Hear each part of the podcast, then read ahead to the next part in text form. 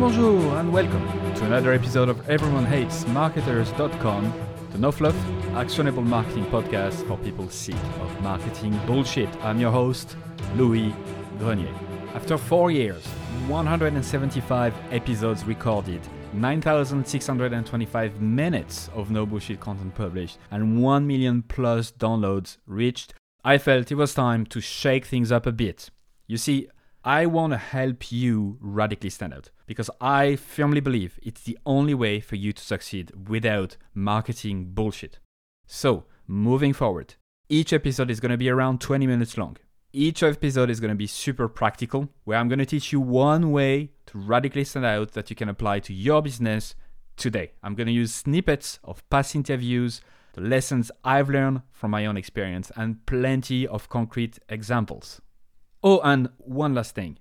I'm also turning each of those episodes into the only newsletter focusing on differentiation and positioning so you can read at your own pace and remember the concept I'm teaching.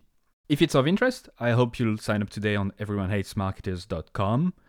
I'll also notify you when I launch new stuff and products, and you can win rewards for referring other Mavericks to the newsletter, like branded cups and t shirts, and posters, and private group coaching, and plenty of other nice little surprises. All right, on to the podcast. All right, I have a little pop quiz for you. What book sold over 3 million copies, was translated across 44 languages, was written in 2005 by Detroit based researcher Chan Kim and Renee Mauborgne, who wanted to actually understand how American companies could compete against Japanese ones. The authors also ended up consulting for the Malaysian government and multiple multinationals. So, I don't know if you've guessed it, it's Blue Ocean Strategy. And the red ocean versus the blue ocean analogy is still very popular to this day. It's being used by marketers, founders, CEOs, investors alike. I have nothing against the authors, right? I just want to say that out front. And in fact, I do have incredible respect for them and their work. I know how tough it is to develop a successful book. It's one of the harder things to do in the business world, especially selling millions of copies. So I have nothing against them. However, how people interpret the blue ocean analogy and put it into practice is often an issue. I've discussed that already in one of my episodes where I argue that category creation is bullshit, except under extraordinary circumstances. So, what's more is that there is one very critical point that I didn't make in that episode that I really want to make in this one. So, Blue Ocean is more like a gigantic bloodbath. Let me explain. First, I want to talk about the fact that the conventional interpretation of the red ocean versus the blue ocean analogy is that number one, each industry has its own red ocean, and competitors are sharks hunting down fish, implying there is blood, hence the red ocean, and also that the sharks basically attack each other, which adds to the blood. Point two is that in a red ocean, companies vie for market share. They exploit the demand that is already there. It's a confined space, and they basically try to beat the shit out of each other. And then point three is that, on the other hand, blue oceans are the industries not in existence today, untainted by competition, that's why it's blue, where all the little fishes are there for you to catch. Basically, the dream, I mean, who doesn't want that scenario? So the solution sounds really simple. You just find people who aren't customers within a given industry, solve their problem in a new way. If you do that, you can end up making billions like Cirque du Soleil, Swatch, Viagra, the Sony Walkman, all of that. Well, not so fast. In reality, and that's the point I really want to make in that episode, the analogy is not that there is one red ocean per industry. There is just one massive red ocean, period. We are all in one gigantic red ocean. There's not multiple red oceans, multiple blue. It's all the same ocean. The reason why is because we're all after the same fishes. We are all navigating around day after day we are all as fish choosing multiple solutions, multiple products and service every day, making multiple decisions, keeping to our routine, changing our routine, and we consider multiple type of products, multiple type of industry all day, every day. So the key here is really to stop thinking like a shark and start thinking from the perspective of the fish. Here is how to actually think like a fish.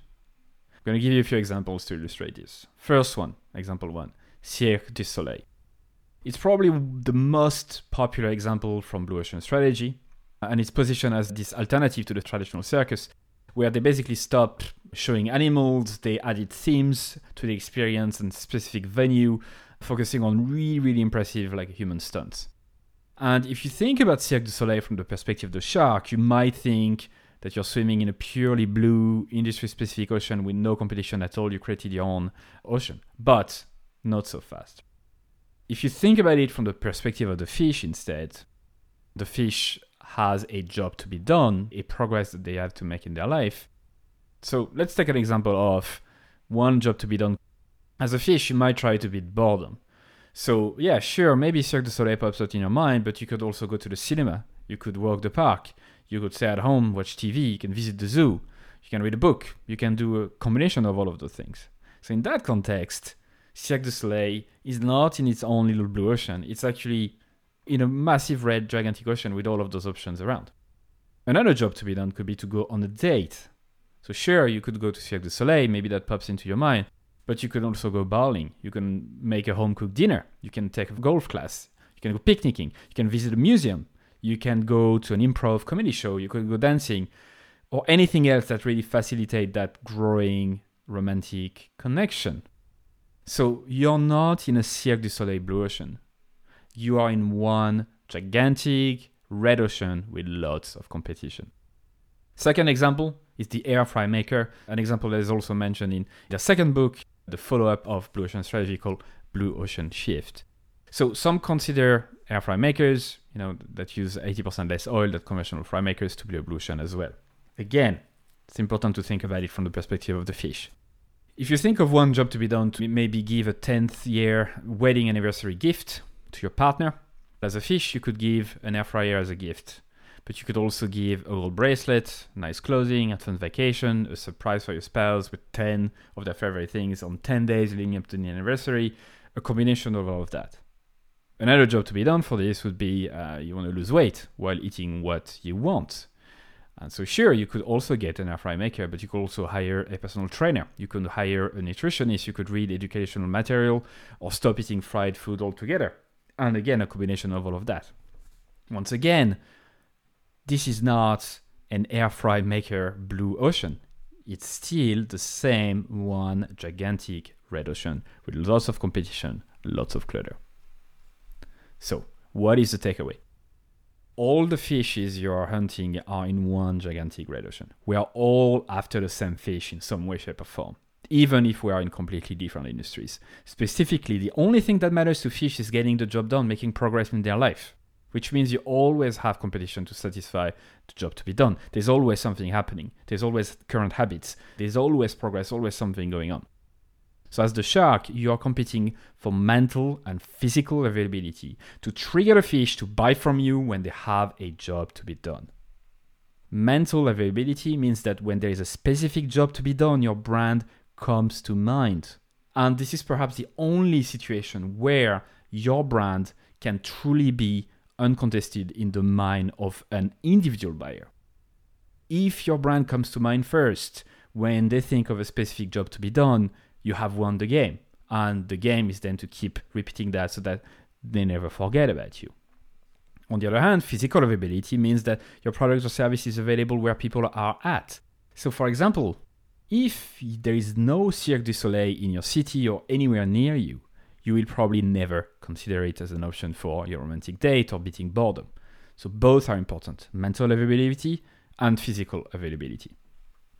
So, with that information, what do you do? How to compete for mental and physical availability and thrive in bloody waters. Well, step one will be to identify those jobs to be done, to identify what triggers customers to buy in the first place and the alternative solutions they're actually considering. So, how do you do that? I've talked about it a few times before. It's always good to repeat those things. My best advice is to absolutely interview existing customers or those who bought a similar solution if you don't have customers right now In fact, Adele Revella, the CEO of the Buyer Persona Institute, gives us a step by step. The principle is this you want to have a conversation with someone, no survey, no scripted questions. The only scripted question I want you to ask them is this one Take me back to the day when you first decided that you needed to solve X, this kind of problem or achieve this kind of a goal. Not not to buy my product. That's not the day. We want to go back to the day when you thought that it was urgent and compelling to go spend money to solve a particular problem or achieve a goal. And just tell me what happened. And the key to this interview, to this, is a conversation now where without a script, we ask people to reflect back on that moment and to go as deep as they can into what changed at that moment. And, and I'll just pick one since it's, we're approaching the end of the year. You know, in January, just about everybody wants to lose weight. We eat too much at the holidays and now it's time to lose weight, right? And so, you know, take me back to the day when you first decided that you needed to lose five pounds or 10 pounds or that you needed to become more fit and tell me what happened. And people will talk about how they want to be in better shape or they want to be healthier or they want to look nicer. But what we do after people give us that answer is we get them to go deep, like, okay, why didn't you do it sooner? What really changed to have you decide that now's the time to lose weight or to now's the time to secure your internet infrastructure or now's the time to uh, go on a big vacation or remodel your home you know, it's it's really getting people to talk at length about what changed at that moment, and then to have just very gradually walk them through every single thing they did and thought about as they went through that real decision. Step two is, as always, to use your own experience, your common sense, observation to understand the jobs to be done, the triggers, the potential alternatives people are using, using what I've described above, forgetting that you think you are in a blue ocean, really looking at the perspective of the fish and what they're actually considering. So, observation is super important. You need to develop curiosity to really understand, forget about your brand, and look at it from their perspective.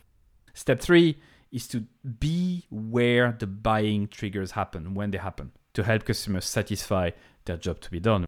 What's important there is when people think of your brand in a situation where they want to give a gift to someone, for example, well, your goal as a marketer is to recognize that and to be communicating on that and creating campaign on that single fact. You start forgetting about comparing yourself with direct competition and instead focus on the triggers, the things that make people start thinking about potentially buying from you. Again, there's an episode on that around buying triggers that you can dive into. Step four is to differentiate yourself from those competing alternatives. And this is when you can really obsess over an underserved group of people who are underserved by the competing alternatives. And in fact, in Blue Ocean Strategy, there's a six path framework that I absolutely love.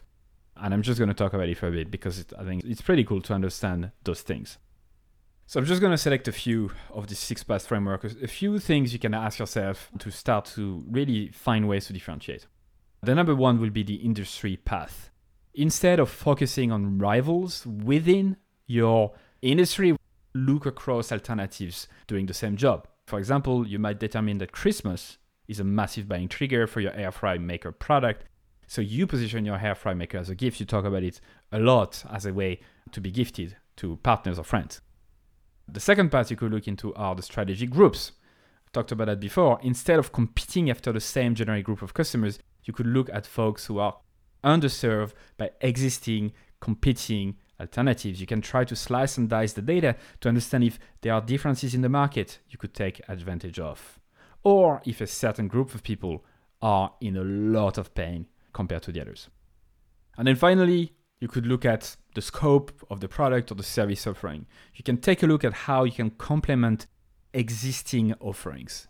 For example, if you're trying to compete against traditional circus, right? And you're doing research on that, and you realize that everyone after the circus go to eat somewhere in a restaurant nearby. Maybe that's something you can do to offer. To look at the complements, the things that happened before, during, and after, in order to really satisfy clients in a better way. So to summarize, there are no red oceans and blue oceans plural. There is one single gigantic red ocean. Your products and services might compete with alternatives you may have never ever considered, or even a combination of those. It's never uncontested. If it is uncontested, it might happen in people's brains sometimes where they think of you and there is no contest. But in general, if there is demand, there is always a contest. And finally, to understand your market, look from the perspective of their jobs to be done, their buying triggers, and what they consider to be competing alternatives, and use the six path framework I just told you about to try to differentiate yourself. That's it for another episode of Everyone Hates Marketers.com. I'm pouring my heart and soul into this. Uh, it will mean a lot to me if you check out the newsletter that goes with this podcast at everyonehatesmarketers.com. I send this newsletter every Tuesday. It's packed with very practical, step by step, actionable ways for you to radically stand out. And when you sign up, you also get access to a free 8 lesson course on the same topic. All right, see you on the other side. And that's it for another episode of EveryoneHatesMarketers.com. Thank you so much for listening. I'm super, super grateful. I'd love for you to consider subscribing to my daily newsletter, Monday to Friday, called Stand the Fuck Out Daily. I send very short, hopefully interesting, surprising, shocking, entertaining content to help you stand the fuck out. It's at everyonehatesmarketers.com. You can subscribe for free and obviously unsubscribe whenever you want. I'm just going to read a couple of emails that I got recently as a reply Juma said your content attacks the mind primarily, which is such a good thing because most of us are skilled at what we do, but we don't have the courage to do it our way.